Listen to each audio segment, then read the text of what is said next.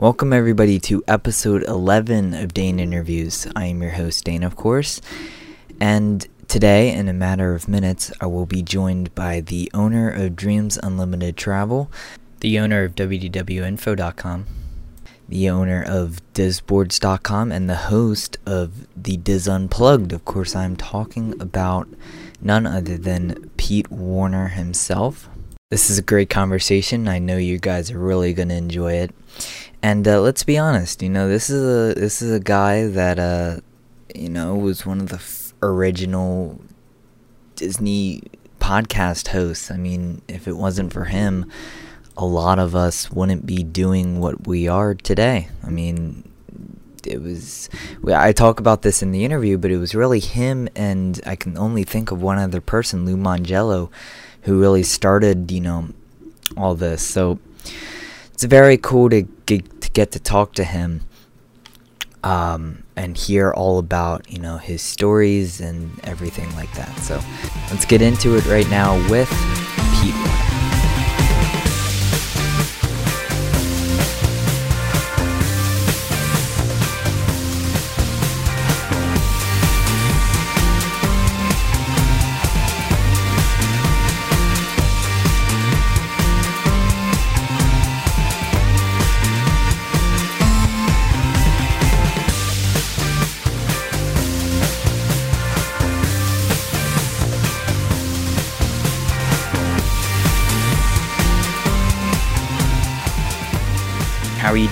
Pete? I'm doing great, Dane. How are you? I'm great. Thank you for coming on. Let's get right into it. Um, what is your favorite Disney theme park? What is my favorite Disney theme park? You know, that changes um, over the years, uh, but right now I have to say Epcot. I have to say Epcot is my favorite. That's like my happy place. I Mhm. walk into Epcot, and that was the first Disney theme park I ever I ever visited. Um, Yeah. Was Epcot. So th- I have a special connection with that park. It, it kind of sparked my my love of Disney. Yeah. um, and I kind of get that every time I go back in. Uh-huh. When was your uh, When was your first trip again? Oof. I know you said it before, but I, I forget. you know I I forget as well. I I, I know it was I I'm pretty sure it was 1992. Um, 19, maybe 1991. It might have been 91, but it was 91 or 92. yeah, that's a good year for Epcot. I remember the trip. I can tell you. I can tell you every detail of that trip. I just can't tell you what year it happened in. um, I'm pretty sure it was either 91 or 92. Yeah, yeah. Um, what is your favorite Disney ship? The Dream. The Dream. The Dream. Right now, my heart is with the Dream. I I just got done doing. I did the preview cruise on the Wish. I did the maiden voyage of the Wish, and while it's a beautiful ship, I don't think I've spent enough time on it to fall in love with it. Um, the Dream, on the other hand, I've probably done. I've probably been on five or six sailings since October of last year on the Dream Mhm. And the dream is home. So I was kind of heartbroken when it moved to Miami because you know it's so easy for me to get over to Port Canaveral. It's an hour drive, um, but I'm actually you know considering. I'm considering like driving to Miami to get back on the dream. um, I do have a, a trip booked on the fantasy, and I love the fantasy as well. But the dream really is where my heart is right now. Yeah, since you said a newer ship, uh, do you have a favorite between the two classic ships? The wonder. The Wonder. The Okay, that's Wonder. the that's Uh, the one I haven't been on. Besides the Wish, of course.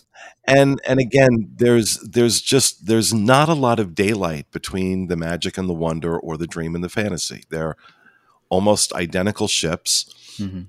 you know um, there are some styling differences you have art nouveau on on uh, the the wonder art deco uh, on the magic um, but you know layout wise design wise they're almost identical ships so really for me it comes down to um, my experiences on them. And I'm getting ready to do what I think is my sixth Alaska sailing on the Wonder Wow. uh, uh, next week. and so that has a lot of positive memories for me, and those memories attach to the ship for me. Mm-hmm. So it's nothing about the ships themselves that make one my favorite over the other. It's just my experiences on them, and I think that's yeah, true for most yeah. of us. Yeah, definitely, definitely. Um, is the uh, the Alaska is that going out of Los Angeles? No, no, no. The Alaska goes out of Vancouver.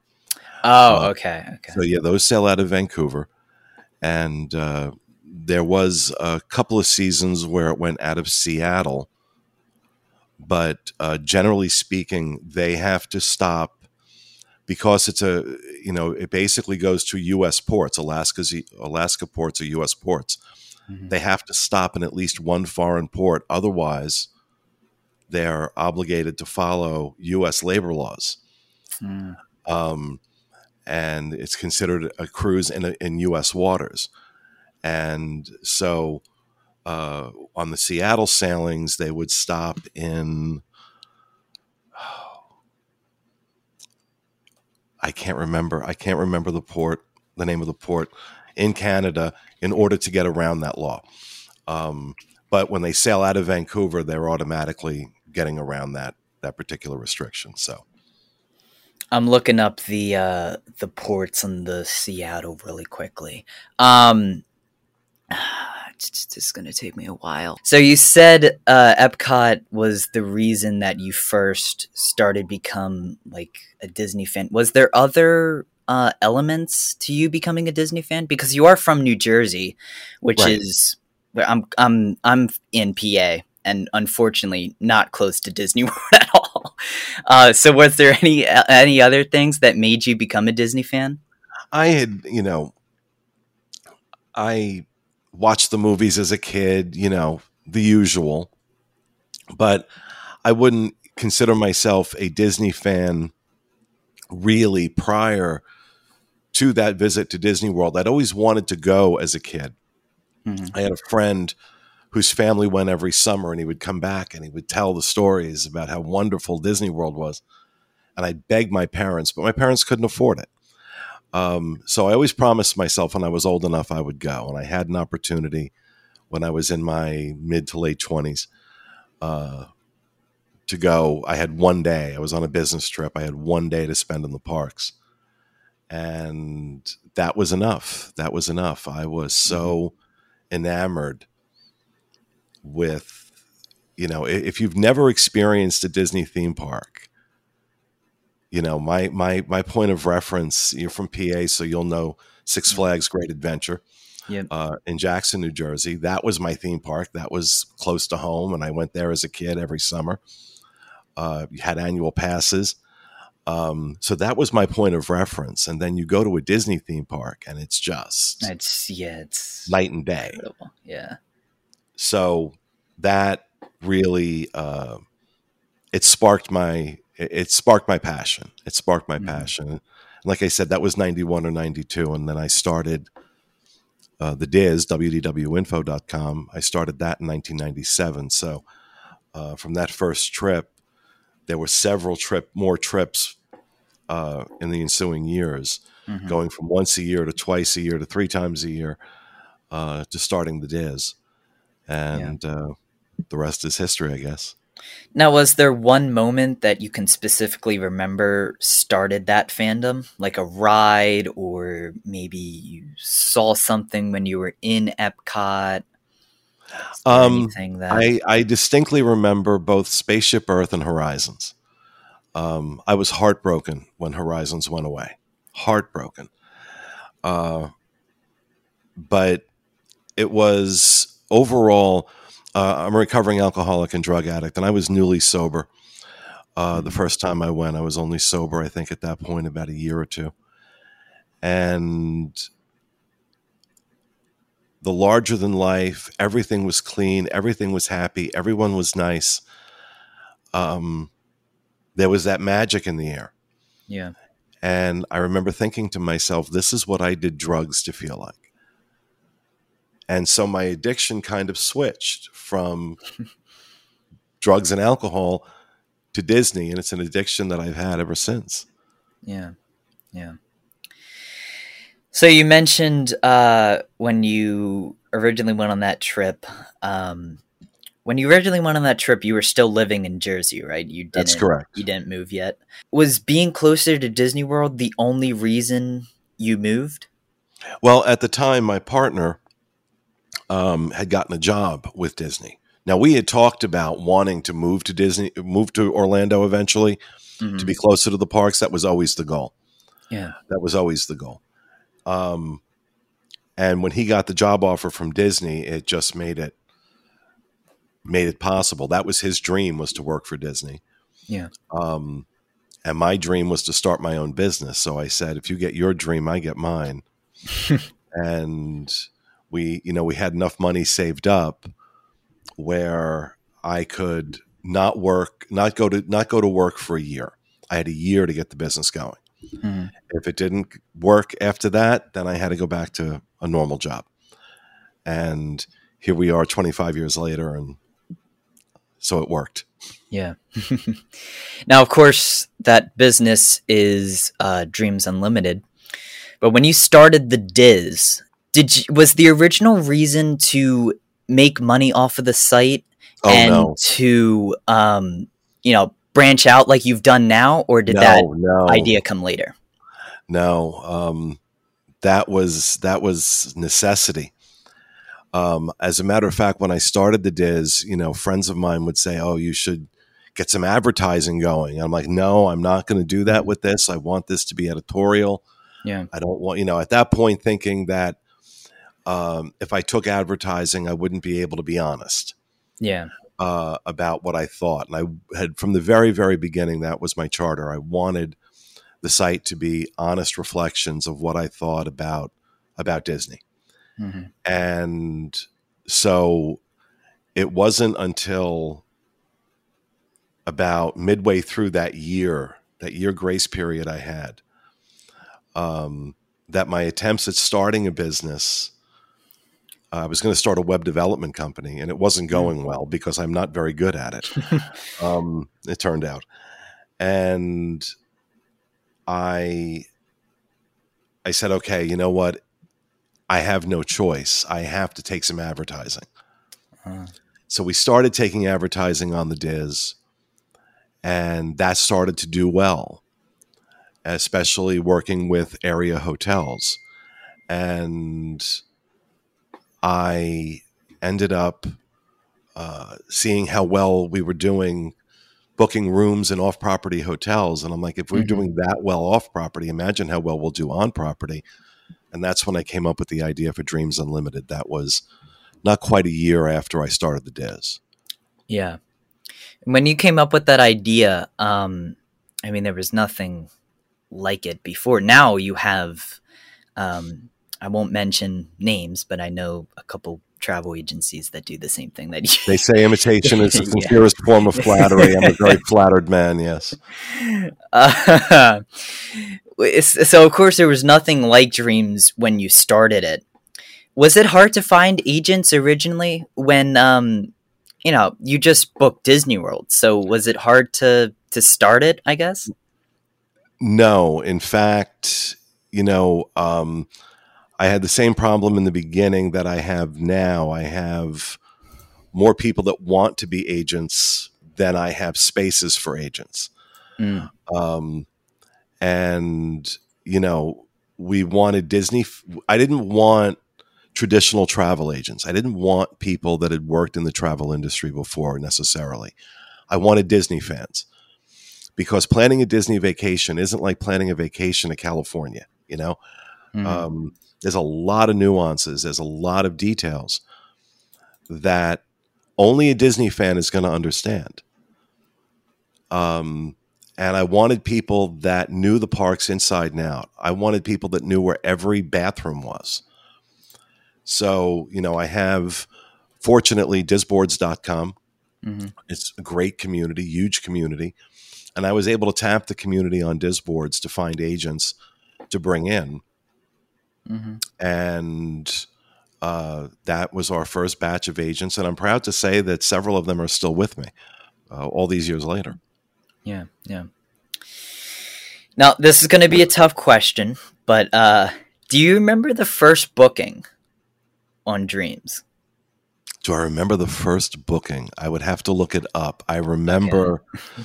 you know, because it's a it's a scenario where you know we we we quote unquote opened our doors, um, and we got all these reservation requests in, and then you got to price them out and mm-hmm. uh, go back and forth. So I don't remember who the first person was that actually booked. Yeah. Um, but I remember that we originally launched Dreams November 1st, 1999, and we were so overwhelmed with reservation requests that we shut it down the next day because we realized we weren't prepared. Um, yeah. We were not at all prepared. Took me a couple more weeks to kind of gear up and change some things um, before we were ready, and we relaunched November fifteenth, nineteen ninety nine, and that's the official birthday of Dreams. Uh-huh. Uh, well, you just answered my next next question. I was going to ask if it was successful right away. it was successful right it, away, which it was. It to everyone's surprise, mine, John's, Disney's. Mm-hmm. Uh, it was very successful uh, immediately, um, and you know, I look back you know, and, and Disney didn't know what to make of us because yeah. they hadn't dealt with anything like us before. Uh-huh. And all of a sudden, here's this brand new agency, and they're booking more than agencies that have been doing it for years. Yeah. Um, so they were kind of they were curious about us, but they were also nervous because they didn't understand the internet. and you know, they were I, I I liken them in those days to like cavemen throwing rocks at the moon. Um, but uh, yeah, it was an interesting time because we had a lot of politics we had to negotiate and navigate uh-huh. uh, yeah. in order to really develop the kind of wonderful working relationship we have with Disney now. I will say. Uh, I'm surprised, given how editorial I am about Disney and how I will criticize them uh, we have an excellent relationship with them, and I give them credit for that. Did they ever, uh, when you when they first noticed your business, did they ever like? I don't know, try to get you to stop what you were doing, or I don't know. I don't know how to phrase this question correctly. We had but. we had more we had more than one occasion where I was asked to remove content from the site. And I said, no, I will not. I will not take content down um, because they they didn't and they still don't really understand that you can be honest. I don't tell people don't go to Disney World. I don't tell people don't do Disney vacations. I tell people if you're going to do a Disney vacation, stay here, don't stay here, eat here, don't eat here. do it correctly.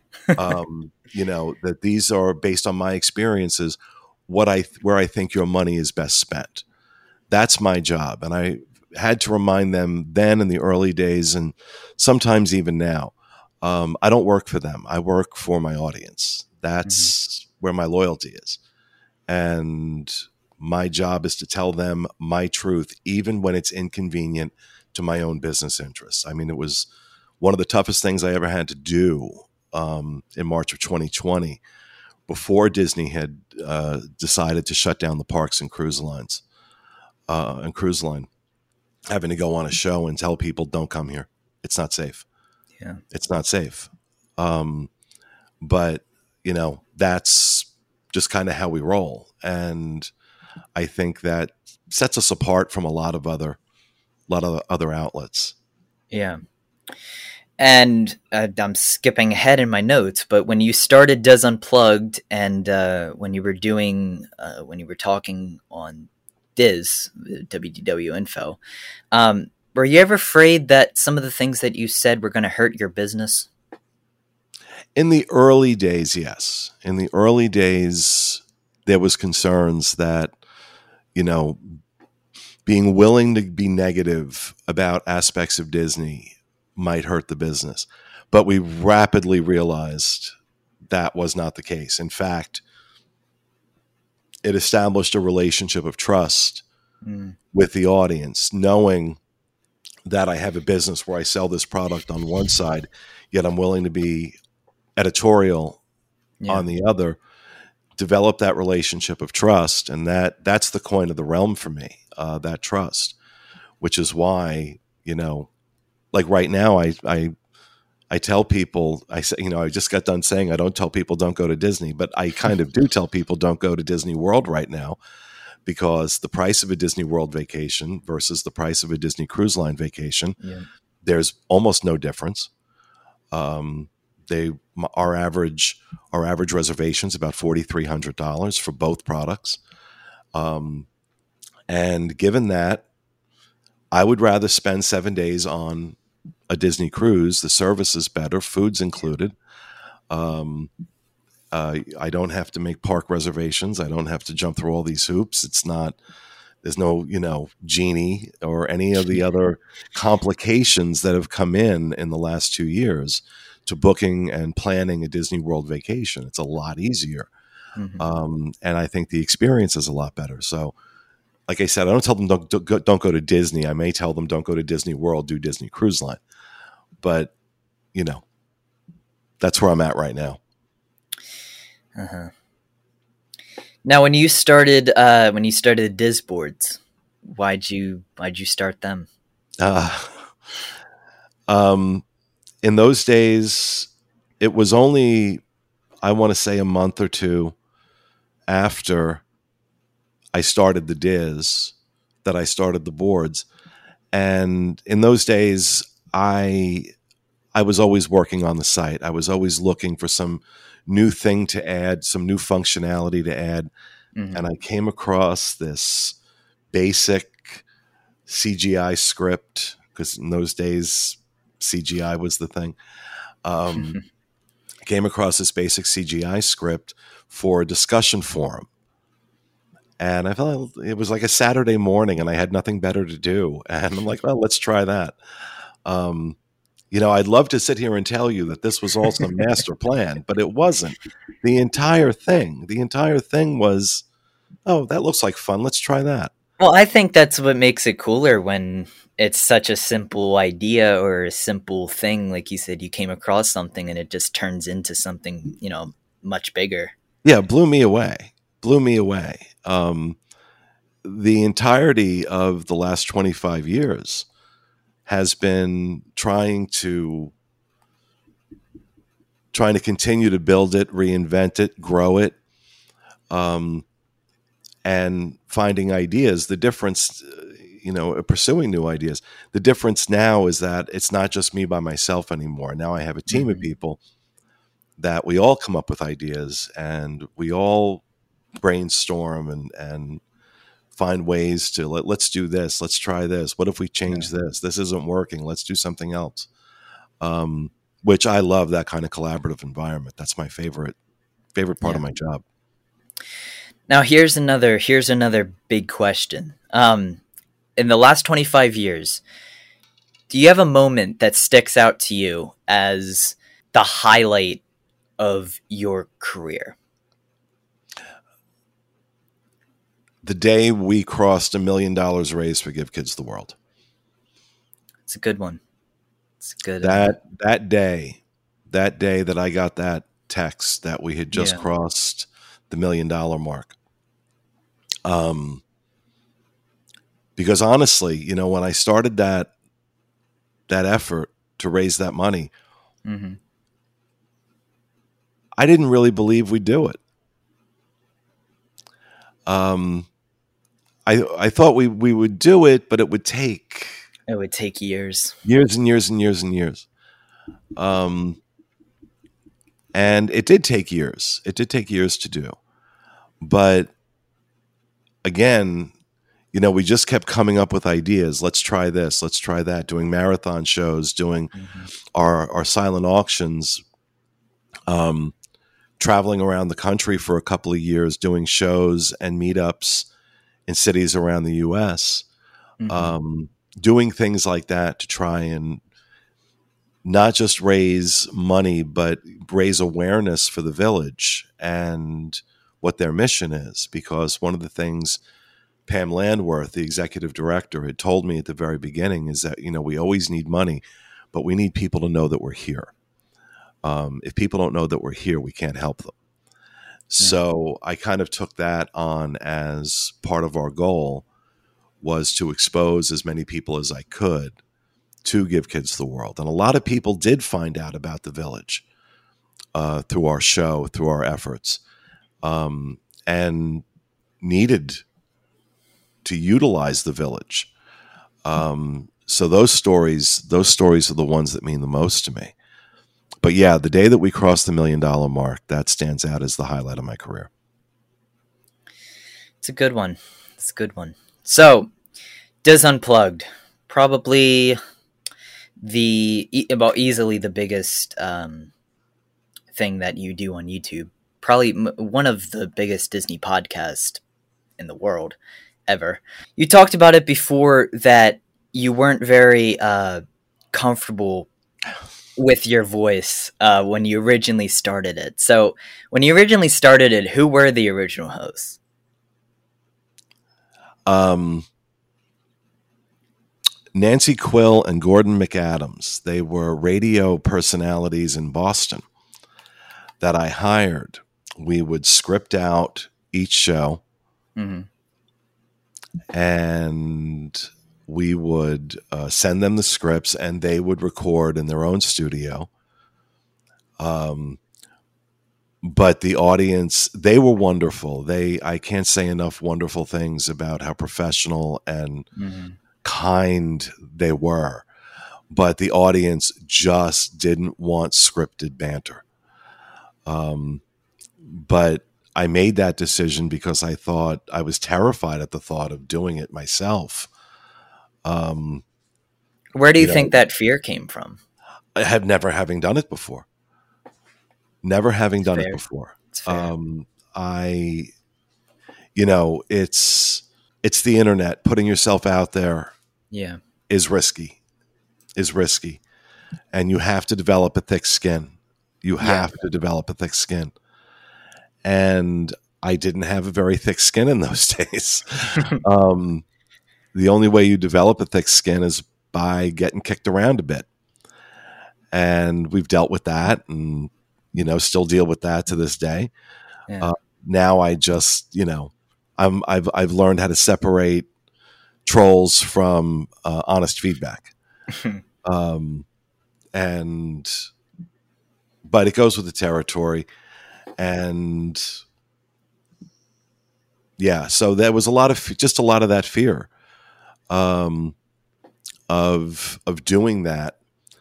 But once we did it, once we did, you know, Nancy and Gordon had gone on vacation, and I didn't want to skip a show, mm-hmm. so I decided, okay, let's give the because the audience was not responding well to the format. Yeah, I'm like, let's try something different. Uh, and we tried sitting down at my dining room table and recording a show and the audience loved it. The yeah. audience loved it, and that was really the beginning of the DIS Unplugged. Now, is, is that episode the first episode that's on Spotify? The first episode that you're going to find anywhere is the first one we did at my dining room table. I got rid of the the previous ones because yeah. yeah, because for for interview prep, I went back to like the originals, and I was wondering if that because honestly, that first one didn't sound horrible. Like they go when I was hearing you guys no, talk first, about it, it was like that that first the first one we were just scared. Yeah. We were just scared. Um, but it was also you know this is where I realized the dynamic. We were all friends, right? Mm-hmm. These are conversations we have when there are no mics or no cameras on yeah. Uh, the only difference is we're turning on mics and cameras and doing it. Mm-hmm. Um, and that was what people responded to. And I'm like, oh, if that's what they want, that's easy. That's easy to do.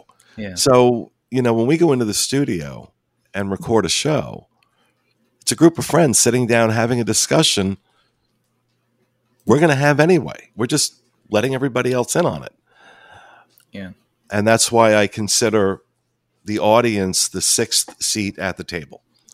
And I remind my team that the audience is the sixth seat, and be sure you're including them in what you say. Be sure you're thinking about them in what we talk about, because it's easy for us to get wrapped up in, uh, you know, we know this stuff, we do this stuff every day, and we can get in, we can get wonky with our our uh, our opinions and our our our facts.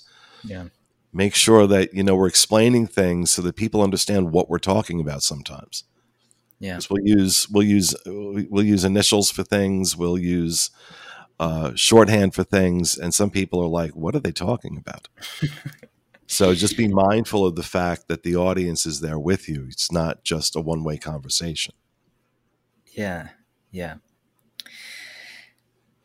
Did Bob help you get over that fear of um broadcasting yourself because of course he did that um you know World of Mickey. So Right. he had kind of experience um doing a show like that with cameras and mics and stuff like Did Bob help me get over that? I I wouldn't say I wouldn't say that. Part of it was just to shut him up. um, because he badgered me for years about World of Mickey. Okay, his cable access show that he did in Massachusetts. He badgered me for years about doing something like that, and at that point, the technology wasn't there to do what he wanted to do. Uh-huh. Um, but you know, YouTube was only a year old when you started the DIS yeah, Unplugs. yeah, and It and wasn't we had no earthly idea how to do a multi-camera a multi-camera show yeah. again we'd never done any of this right everything we've done we've had to teach ourselves nobody came in and taught us this And also, it's not like today where there's a million, you know, Disney podcasts and Disney YouTube channels. Back then, there was only like, what, WDW Radio, and even though this guy doesn't really do the same thing as the DIS Unplugged, um, you know, Inside the Magic on YouTube, there wasn't a lot of things for you to kind of be the blueprint for you guys.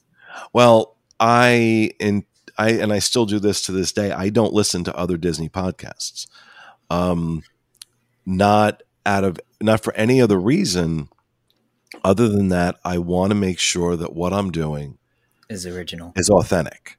Yeah. That I'm not saying, oh, hey, that's a good idea. Let me do that too. Yeah. Um, and I kind of did that with the DIS. Uh, I've kind of done that with with everything. Um, make sure my ideas are my own. Um, and I don't subscribe to the old adage, uh, good artists borrow, great artists steal. Um, I don't subscribe to that adage. I really like there's a you know there's certainly a, certain amount of crossover uh, with everything that we all do. Yeah. Um, but uh, you know, you mentioned Dreams and how many other agencies have popped up over the years, um, and I'm. Oh, sorry about that. That's That's all right. That's all right. I should probably check if mine. Uh, yeah. I always mute my phone. I know you you yell well. at your guys. it's for that actually it's on my. too. That's coming from my Mac, and if I mute the Mac, I'm going to. Oh yeah, you you can't hear me Um, or me. Yeah. so um but uh the um you know I've, I've always i've always tried to make sure my ideas are my own um or the ideas that we we come up with as a team um so for that reason i really couldn't tell you too much about who was around when we started the DIS Unplugged. I didn't Yeah. pay much attention. Yeah. Yeah, that's understandable. I tried to do the same thing too. I mean, the only one that like isn't my friends that I listen to is is you. But other than that, I don't I don't listen now for the friends. same thing. Yeah, okay, thanks. yeah, then I don't listen to anyone besides my friend. Let's talk a little bit about a little bit about Bob. Um Okay. when did you first meet Bob?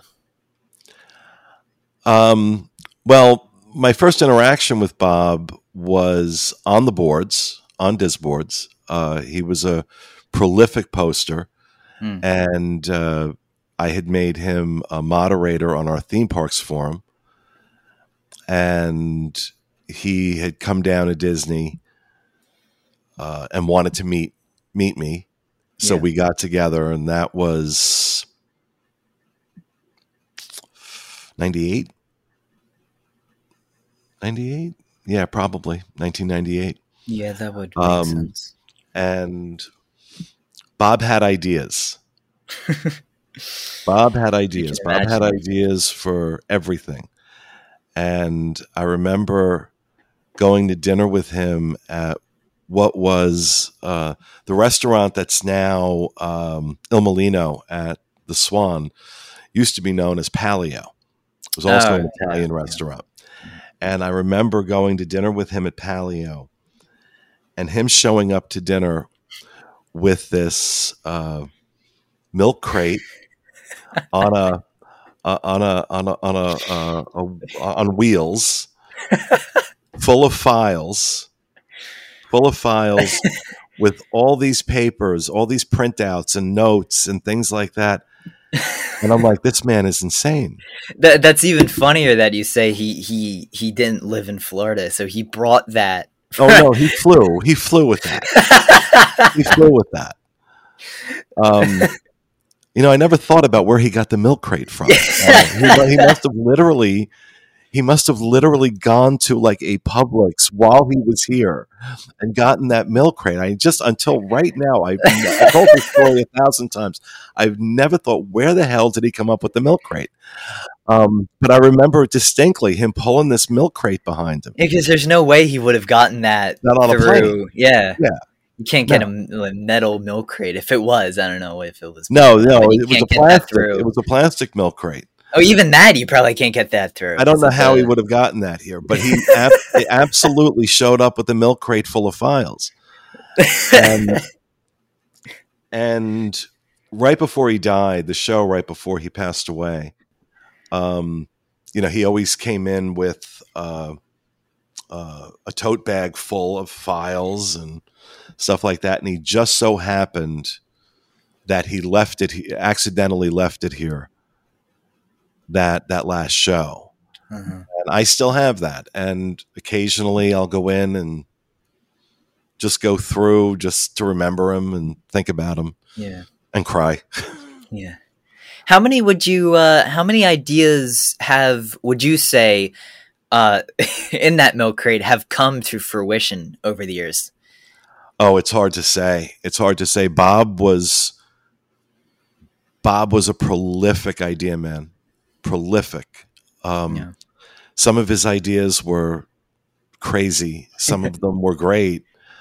Um, but I I will say the DIS and Dreams and the show would not be what they are without him. I have no trouble acknowledging that. Um, that he added beyond just his personality, he added so much, so much. The the word prolific really suits Bob. Uh, he added so much. Yeah. And I can't, to this day, can't talk about him without getting choked up. Yeah, he's uh he just he seemed like a like a really good guy. Um not to get you not to get you more choked up, but were there any thoughts of ending the DIS Unplugged after Bob's death? Oh no. No, no, no. Just the opposite. Um, like I said, he was a huge influence on that. Yeah. And the best way to honor his memory was not just to keep the show going, a show that he loved, but, you know, we named the studio for him the Bob Varley Studio. Mhm. Um, I wanted, and that's why every show that's done from that studio, we say from the Bob Varley studio, because I want his name remembered. I want people to ask the question, "Who's Bob Varley?" I Yeah. want people to give me that opportunity to tell the story of who he was, um, who he was to us, and what his contributions to this are. Um, I feel as his friend, You owe him. I owe him that. That I owe him that. Yeah. So no, there was never any consideration of ending the show after he passed. Um, you know, a picture of him, uh, a character drawing of him uh, hangs in the studio. On the shelves behind my seat uh, are his ashes, um, along with his microphone. Yeah. Uh, he was a huge fan of Stewart's grape soda, and in that that tote bag he left in the studio, there was an unopened Stewart's grape soda. That's on that.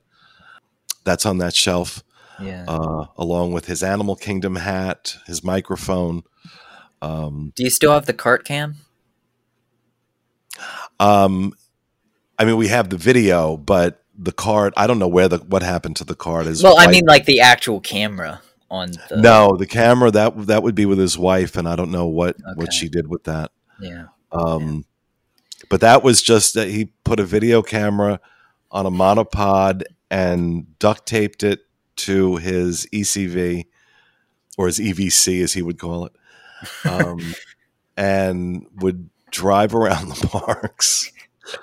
I love those videos just because of how old, you know, how old specifically the Hollywood Studios ones. Because I love Hollywood Studios. So Oh yeah, it's- it's, yeah. uh, My favorite is the one we did for Star Wars weekend. Oh, I love Star um, Wars Weekend. Yeah, that was a great one. we you know that was my favorite i was the one who who produced and edited that one um and uh that was that was a lot of fun to do. And that was one of the things i always loved about bob. Uh he wasn't afraid to be the butt of the joke because he was in on the joke. He was in on the joke. Um and sometimes people thought we were being mean to him. And he would you know he would come to our def- when we would get criticized for that he would come to our defense. He's like no they're not. This is just how we we are with each other um and you know yeah i miss him i miss him Yeah.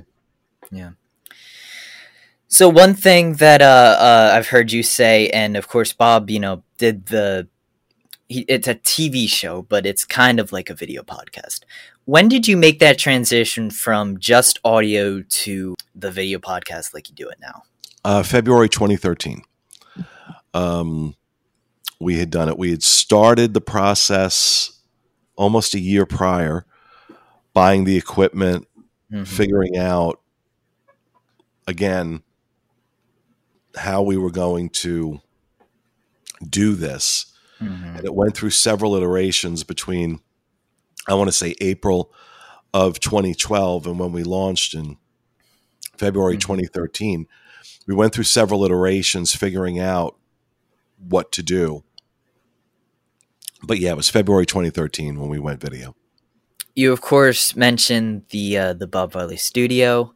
Uh, when did you when did you build that? Because of course that's it's in your house. I, I don't think I think that's your office um, that you're in right now. And, uh, Um, yeah. But um, yeah, so the studio is in your house. So when did you convert uh, two rooms? I I believe um, Correct. to be the studio. Um, it was right after Bob died.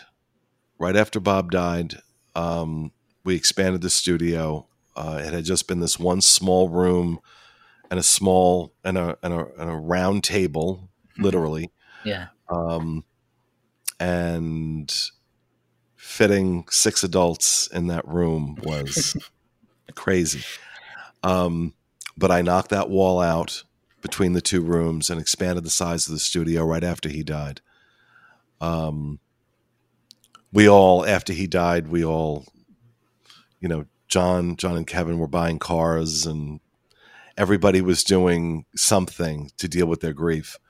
Yeah. Uh, for me, it was expanding the studio, naming it after him, um, and going through that process because that was Bob's dream. The, the the whole video thing was Bob's dream. Um, Yeah. And going through the process of, of getting that together, uh, all I could do was think that to this day, if Bob were alive, we'd never we'd never get him out of that studio. We'd never get him out of that studio. And I think about what kind of incredible content Yeah. he would have created. Yeah, I mean, you would have easily 10 more YouTube channels. Oh, easily. and he'd be on every one of them. He'd be on every one of them. yeah. Of course, you do. You do have multiple channels for all the different shows that you do now. Um, do you find it hard to uh, to not be on every single one of them? Because No, no. would not find that hard at all.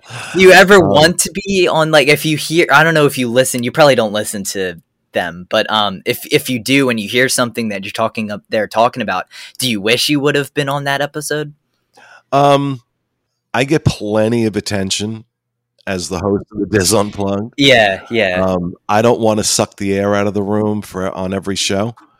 Uh-huh. Um, and I have this incredible, incredible team yeah of people that work with me. Um, and I want them showcased. I want people to see who these people are and why I chose them and why they're here. Um, and so when a, a newer show like Off the Rails, um, Off the Rails is a great example of how I try and try and run this. They don't have to they don't have to clear that stuff with me. If they have an idea, they're they're free to just to- record it just go ahead and create it. Yeah. Um, I found out about Off the Rails when the first episode went up. Um, and I watched it back. I watched it back. I gave them my notes. Like, hey, was your, one of your notes maybe you should let me know when there's a new no, no, they know they don't. I don't. I don't want that. I don't want that kind of restriction on. These are extremely creative people, and the last Yeah, thing you do yeah. with creative type people is is lock them in a sandbox. Um, these people create better in a desert than a sandbox. yeah So, um, the last thing you want to do is have them feel like their hands are tied. Um, I hire them because they're good. I hire them because I trust them Mhm. and there's no point in trusting like that if if you're just gonna gonna follow follow up behind them and micromanage them yeah um and and that's like one of my favorite things is being surprised by a piece of content showing up that i wasn't Mhm. aware was being done. Um have there been times where i've said you might want to give me a heads up before you do something like this? Yes um there have been occasions. But generally speaking generally speaking they know they're free to create and that's that's what i want. I want them to be free to do their jobs and not feel like they're you know i'll say to them we have to focus on this or it's been a while since we've done this yeah uh, things like that they'll get notes from me like that but you know outside of that i want them to be free to create Yeah. I don't know how much time you have, so I won't keep you for much longer. I only have a, a couple more questions. Um, but uh, let's talk a little bit about your team. Do you have a favorite member of your team? oh No, I'm, I'm just kidding. I'm kidding. I'm kidding. I'm, I'm joking. I'm okay joking. good no, I'm joking. Uh, uh, um, the DIS Unplugged name. Um, of course, the the DIS stands for DIS. Uh, let's see if I remember. Disney Information Station. station correct I always get it confused with station or services. Um, what was your thought process of creating that name? oh wow now you're asking me to go back a long time I am, I am, I am. I know. I should have asked you this I- when we had the when we had the mindset of back then, but i popped in my head. you know i really don't know i, I really don't know other than i i never i never thought about it to be honest with you i i never thought about it um that was just always the name um i mean we're we're going back to we're having to reach back to may of may of 97 uh when i came up with it just must have been as i was designing it the original the original version of the site Mm-hmm.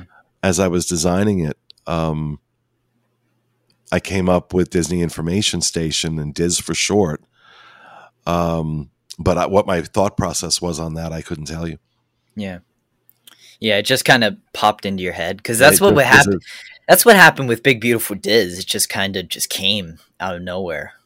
Right, right. And sometimes sometimes that's the best way. If you overthink it, if you overanalyze it, you end up taking the spark out of it. Yeah, yeah, Um, whereas if you're if you're inspired by a, if you if you get inspiration for something, um, sometimes and I just follow my gut, like what feels right. hmm I uh, it's actually pretty funny now that I think about um the the, the names popping into your head. When I first when I was first creating my channel, I um I originally came up with Big Beautiful Disney, and I was like, maybe that's not a good idea if I want to if I want to reach. Um, so then I shortened it to DIS, and I was like, that that might not be good with Pete if he if he ever like if he ever for some reason you know you might have ri- accidentally ripped off somebody else's else's name. No, no. well, look, you know what Disney Disney could y- y- first of all, you can't trademark initials. Yeah, Um, that's number one. Uh, number two, uh, DIS is the stock ticker symbol for Disney that's true. already. That's true. Um, so now, if you're trying to pass yourself off Yeah.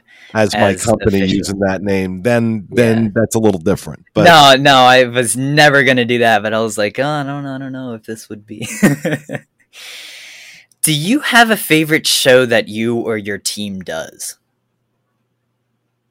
my favorite shows right now, Now it could be past. Like I love Best and Worst. Like I listen to Best and Worst all the time. Um, it could be a past show that That's you no longer back. do, or that's oh, coming back. thank you. That's Thank coming you. back. Um, as soon as just waiting for a few things to fall off my regular schedule, and then I have time. Yeah. to do that. I love it. Um, Yeah, thank you. but right now, it's like you're asking me to pick between my children. I know, I um, know. It's tough questions. I, I always I- try to I come up with love- these. You know, honestly, honestly, the Tuesday show, my live show, that's what started everything. That's Yeah. you know, so and I I I love doing that show. I love doing that show, but I also have great passion for DVC, uh, the DVC Yeah. show. Um, so it's it's really hard, you know. The DCL show, I love the DCL show. Um, I love doing dining shows. Um, so it, it's really hard for me to pick one. But if I have to pick one, if I like a gun to my head, my Tuesday show. yeah. That's my my my oldest child. Questions keep popping up in my head, so if you have to go, just let me know and I'll I got a few more minutes. Okay, I'll I'll very quickly with this, and then I'll ask you the the one on the list. Um, you mentioned the dining show. Um, do you? I, I, I I'm trying to phrase this correctly because I don't want to get into like personal. Um, you know, I, I don't want to get too personal, of course. But do you get write offs for the the dining show? Um, we handle that. My accountant handles that very judiciously. Um, Yeah. I don't write everything off. Um, it really depends on. It really depends on a number of factors that, you know, he goes over with me. But Mhm. um, that's something that's paid for by Dreams. Yeah. um, Dreams Unlimited pays those bills. So that's not something I write off. It's something that, you know, the company would write off as, you know, a business expense. Yeah, I was But just curious. Only in 'cause- certain, only in certain circumstances. Only in Yeah. certain circumstances. Oh, I was just curious because you always say about when you're reviewing, um, like The Wish or something, you won't if it's a Disney invite, um, you won't review that. It always has to come out of your pocket. Um, So I was just wondering if the dining the stuff that comes out like of that. the stuff that comes out of my pocket, generally speaking, I do not write off. Okay. Um, but um, dreams, it's a little different.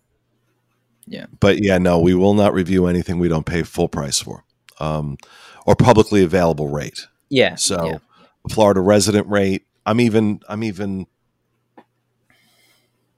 on the fence about whether or not I'll review based on a Florida resident rate Mm. because it's publicly available, but only to Florida Only residents. Florida. Yeah. Um, so, but I like, you know, with Disney Cruise Line, I like to sail concierge. There are never any discounts on that. There are never any Florida resident rates or travel agent rates. So Uh, I have to pay full price for that. So, Yeah, yeah. One last question. Um, y- of course, you love Disney Cruise Line, and uh, you go on the podcast cruises. Um, what was it like to do the first podcast cruise after the pandemic? oh, it felt great. That felt great. I mean, we had 500 people Yeah. join us on that sailing. Um, a lot of them first time cruisers, which was especially cool. I love I love it when people come up to me and tell me, you know what?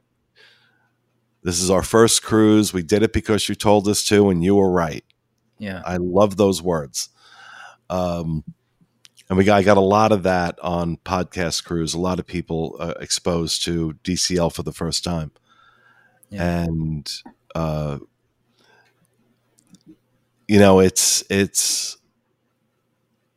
an awesome feeling. It's an awesome feeling to be surrounded by your community like that yeah, and get a chance you know the one thing the one the one downside to what we do is it can be a one-way conversation sometimes yeah, um, it's me talking at a camera even though i'm mindful of the audience and i'm trying to speak to the audience um, so when i have opportunities where i get to meet folks and get to know folks and make friends Mhm. um, I I live for that. I live for that. So, you know, podcast cruise was a great example. I mean, yeah. made some great friends on podcast cruise, and love doing those. Love doing those. Yeah. How about uh, when you were in the studio for the first time? Every everyone was in the studio for the first time since the pandemic. How was that for you and your team? Well, that again, nothing makes you appreciate something like having it taken away from you. Yeah, that's definitely. um, and so it felt it it felt wonderful to see these people again. These are my friends. You know, these are Mhm. not just people that work with me. Yeah. These are my friends. And so being able to interact in person, especially after an extended period of time being in isolation, uh, was was magnificent. Yeah. Yeah. All right, let's wrap this up. Thank you for your time today, Pete. Um, do you want to, or if you have any uh, shows coming up you want to promote or anything, um, you could tell us about it right now if you if you want. Not off the top of my head, other than uh, other than please go check out youtube.com slash DCL fan um, for our DCL content. Um, we've been putting a lot of great stuff up from the Wish.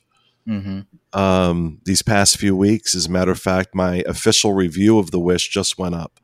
Yeah. Um, and uh, yeah, but this has been wonderful. Thank you so much for inviting me. No, thank you for coming on. I knew this would be a I knew this would be a great conversation, so I was very excited when uh when Josh reached reached back out to me. Um if you are looking for uh, a travel agent, uh be sure to sorry, what is it again? dreamsunlimitedtravel.com. DreamsunlimitedTravel.com. Okay. Yep. So, and uh, of course, if you want to uh, support me in any way, leave a like and consider subscribing. It would make me a very happy man. And with that, I will see you all in the next one. Have a magical day, everybody.